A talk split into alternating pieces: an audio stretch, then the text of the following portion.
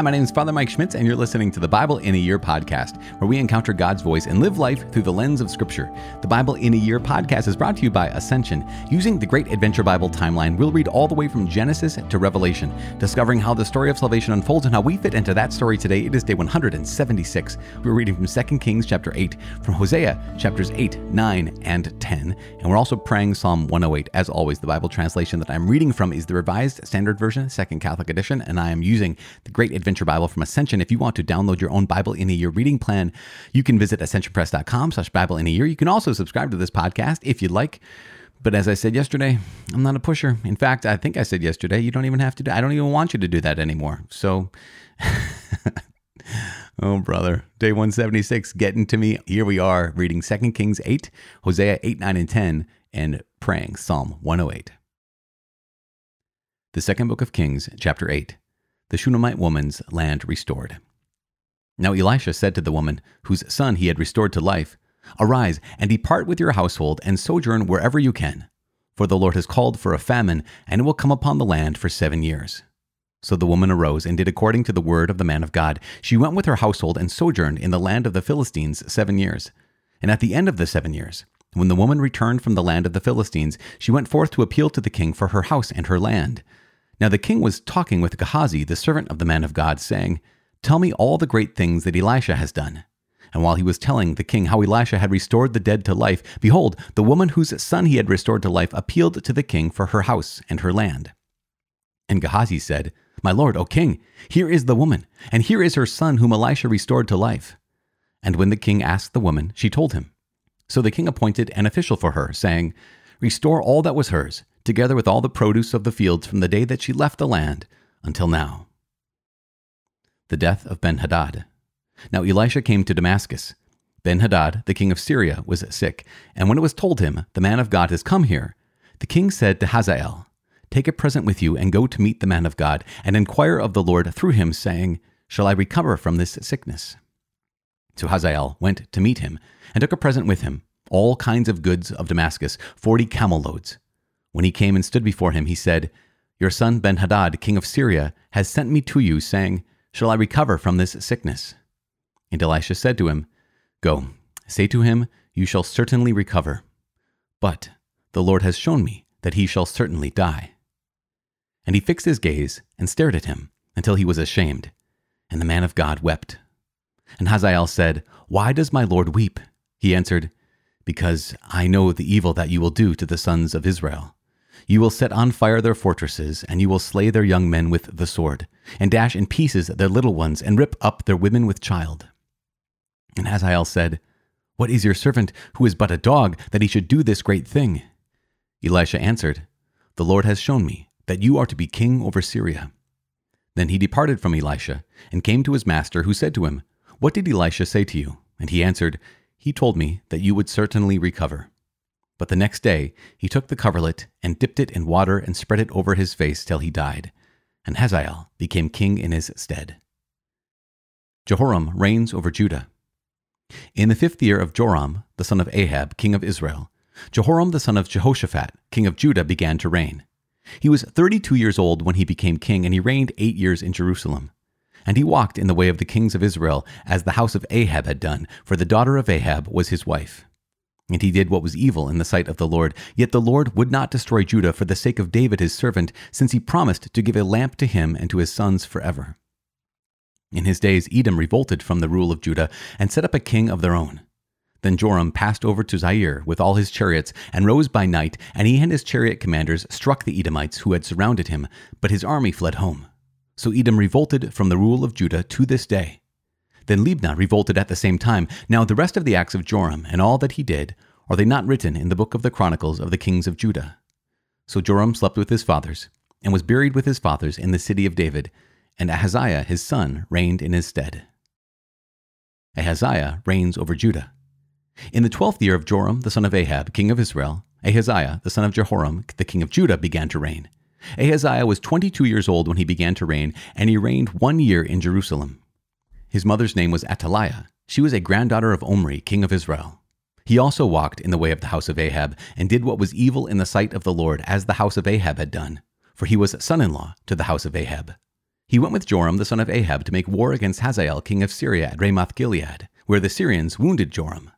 And King Joram returned to be healed in Jezreel of the wounds which the Syrians had given him at Ramah when he fought against Hazael king of Syria. And Ahaziah the son of Jehoram king of Judah went down to see Joram the son of Ahab in Jezreel, because he was sick.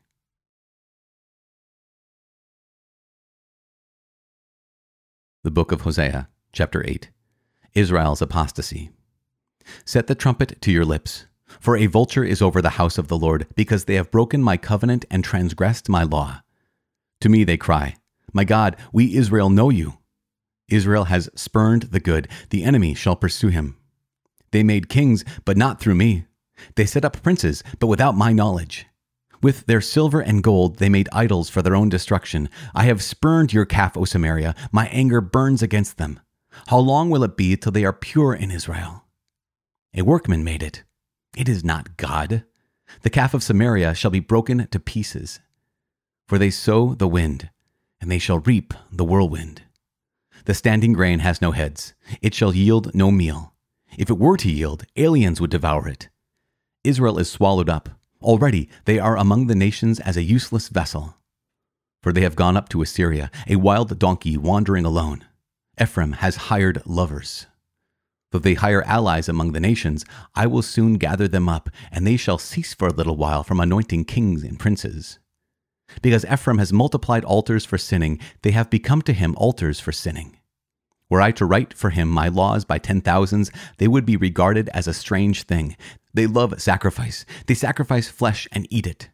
But the Lord has no delight in them. Now he will remember their iniquity and punish their sins. They shall return to Egypt. For Israel has forgotten his Maker and built palaces, and Judah has multiplied fortified cities. But I will send a fire upon his cities, and it shall devour his strongholds. Chapter 9 Punishment for Israel's sin. Rejoice not, O Israel. Exult not like the peoples. For you have played the harlot, forsaking your God. You have loved a harlot's hire upon all threshing floors. Threshing floor and wine vat shall not feed them, and the new wine shall fail them. They shall not remain in the land of the Lord. But Ephraim shall return to Egypt, and they shall eat unclean food in Assyria. They shall not pour libations of wine to the Lord, and they shall not please him with their sacrifices. Their bread shall be like mourners' bread. All who eat of it shall be defiled. For their bread shall be for their hunger only, it shall not come to the house of the Lord. What will you do on the day of appointed festival, and on the day of the feast of the Lord? For behold, they are going to Assyria. Egypt shall gather them, Memphis shall bury them. Nettles shall possess their precious things of silver, thorns shall be in their tents.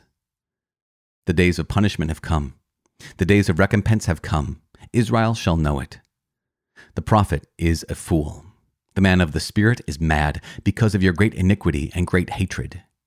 The prophet is the watchman of Ephraim, the people of my God. Yet a fowler's snare is on all his ways, and hatred in the house of his God. They have deeply corrupted themselves, as in the days of Gibeah. He will remember their iniquity, he will punish their sins.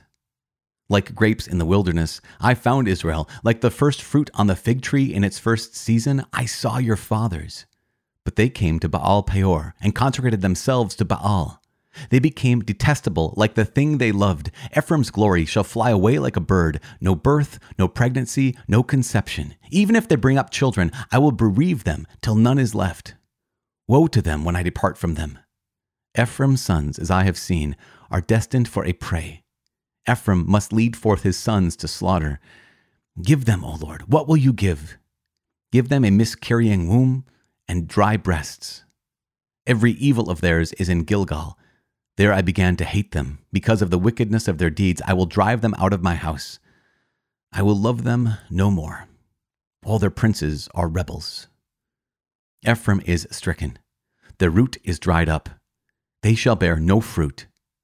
Even though they bring forth, I will slay their beloved children. My God will cast them off because they have not listened to him. They shall be wanderers among the nations.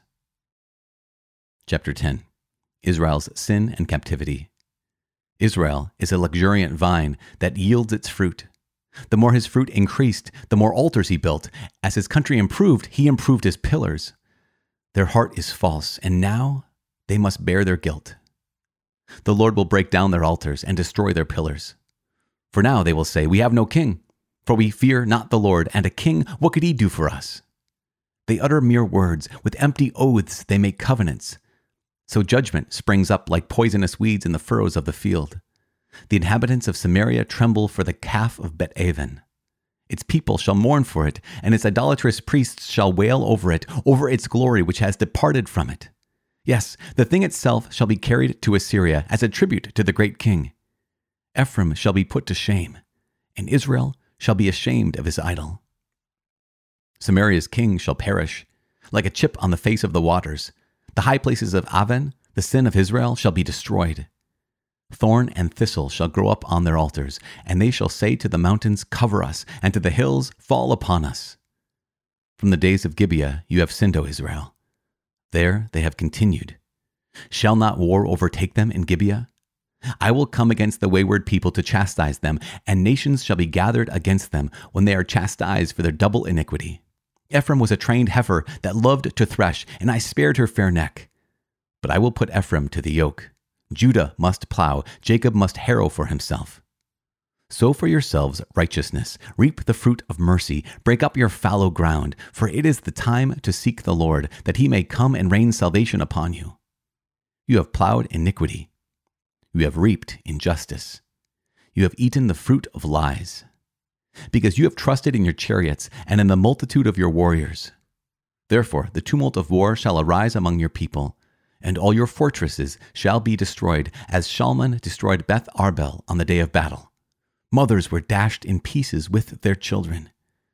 Thus it shall be done to you, O house of Israel, because of your great wickedness. In the storm, the king of Israel shall be utterly cut off. Psalm 108 Praise and Prayer for Victory, a song, a psalm of David.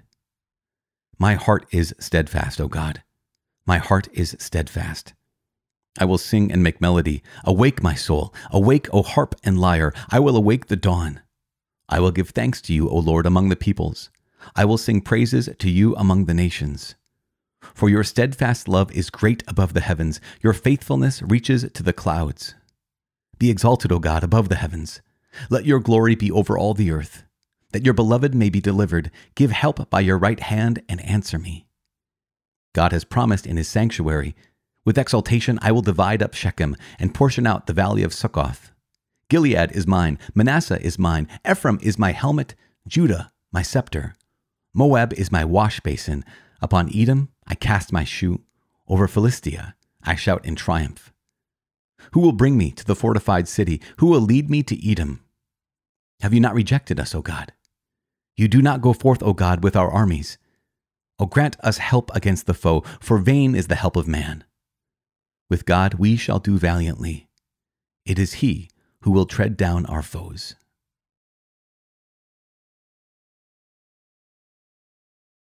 Father in heaven, thank you so much. Thank you for the gift of yourself and the gift of your Son. Thank you for fighting for us.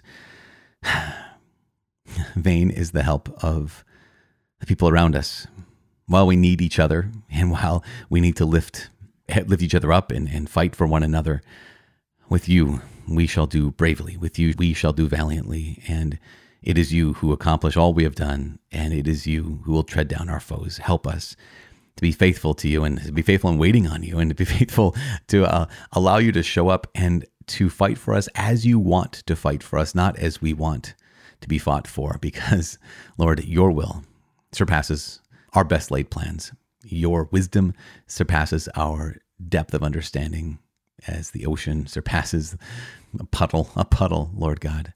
And so we just praise you and we trust you today. In Jesus' name, in the name of the Father and of the Son and of the Holy Spirit. Amen. So awesome. So today in Second Kings, we have a story of Elisha again with the Shunammite woman who made a another appearance, and what a gift that um, Elisha was a friend of hers and her, of her family's because he was able to save her life and preserve their property for seven years during this time of famine, which is incredible. But also, we also have not only the death of Ben Hadad, who is the the king of Syria, and the instatement of Gazael as the new king of Syria. Syria. I mean, he's the king of Captain Crunch. That's what he is. But Hazael is the new king of Syria. Golly, oh brother, you guys. We also have a recap of the story of Jehoram, the son of Jehoshaphat, King Judah, begins to reign. And remember that Jehoram was not a king very long. He reigned for eight years, and then his son rose up after him, and Joram slept with his father, and then his son, Ahaziah, became king, and he did not reign very long at all. He reigned for one year. Remember, because his mom's name was Athaliah, and if we remember anything about this, we have a connection with Ahab and Jezebel this whole way. But Athaliah, we have Jezebel, who's one of the one of the bad bad people of the Old Testament, but also we have Athaliah, who, as we know, kills everybody in her family except for the grandson that was able to escape. And Athaliah has this connection with Ahab, the king of Israel. And so there's this connection with Joram, the son of Ahab, who is in the north, right? And Jehoram, the, I guess, in-law maybe potentially of, of ahab they have a certain kind of certain connection between the two of them that doesn't get very deep but at the same time it was there and one of those many times when the king of the north of israel and the king in the south in judah have common interests, even though their common interests were in basically being awful. So that's one of the things that we have today in Second Kings. We also have Hosea 8, 9, and 10. And Hosea 8, 9, and 10 co- uh, covers a few things. And what one of the things we need to think of when we are listening to the prophets, and this is going to happen a bunch in a number of days, for the next number of days, we're going to be looking at Hosea, Amos, Jonah, Micah, but then we're also going to get back to the, the deeper prophets, or what they call the major prophets of Isaiah and Jeremiah and Ezekiel and the, and the other minor prophets as well, is they're always speaking in a particular context. And one of the contexts is this is here is God's blessings. That God has has given everything they could possibly want, everything they need, and still the people have taken God's blessings and have said, "Oh, these are for us. We'll give them to false gods. We'll chase after other gods." And again, one of the things we need to do is put it in context. So here is Hosea speaking to the north, saying basically, listen, if you do not turn away from this, if you keep on doing these things, God will let you go. I mean, He's going to let you go. And this is one of the, the pieces we just want to end today with is at some point, the story has to come to a conclusion. At some point, the story has to come to a conclusion. This is the case for every one of our lives. Yes, God's faithfulness is unending. It is infinite. It, it as I said, unending means doesn't end. It will never, ever end. But our story at some point will end. And this is not God saying, okay, Israel, that's enough. I'm now so tired of you that I will no longer ever have mercy on you. I'll no longer forgive you. But it is saying, okay, you know, in this world, there time is finite. Eternity, obviously infinite. But in this world, time is finite. And I'm calling you to repentance. You only have so much time to repent. At some point, the story is over. The clock runs out. The last grain of sand ticks through that hourglass. And the choice that we've made is the choice that we get. And so here is Hosea, who's basically begging, begging the northern tribes of Israel. Also, Ephraim is another name for Israel. So when he says Ephraim, he's talking about the northern kingdom of Israel. And saying, what's going to happen is God loves you, and yet and yet, at some point, you're going to get what you've been choosing. And what you've been choosing is anything other than God. And at some point, that's exactly what you're going to get. You're going to get anything other than God. But that's not what God wants. But I have to warn you, at some point, you're going to get what you've chosen. And this is the case for every one of us. The prophet's role in our lives in so many ways is yes, to remind us of God's love for us, but also to remind us that at some point we get what we've chosen. No matter how powerfully, how faithfully, how unstoppably God loves us, at some point we get what we've chosen and God lets us have it. He lets us walk away from Him with what we've chosen to have. And so that's why all of us, all of us are called to listen to the words of the prophets and put them in context. Again, the, kingdom of Israel or Ephraim, but also in our own lives and to say, okay, God, I've turned away from you.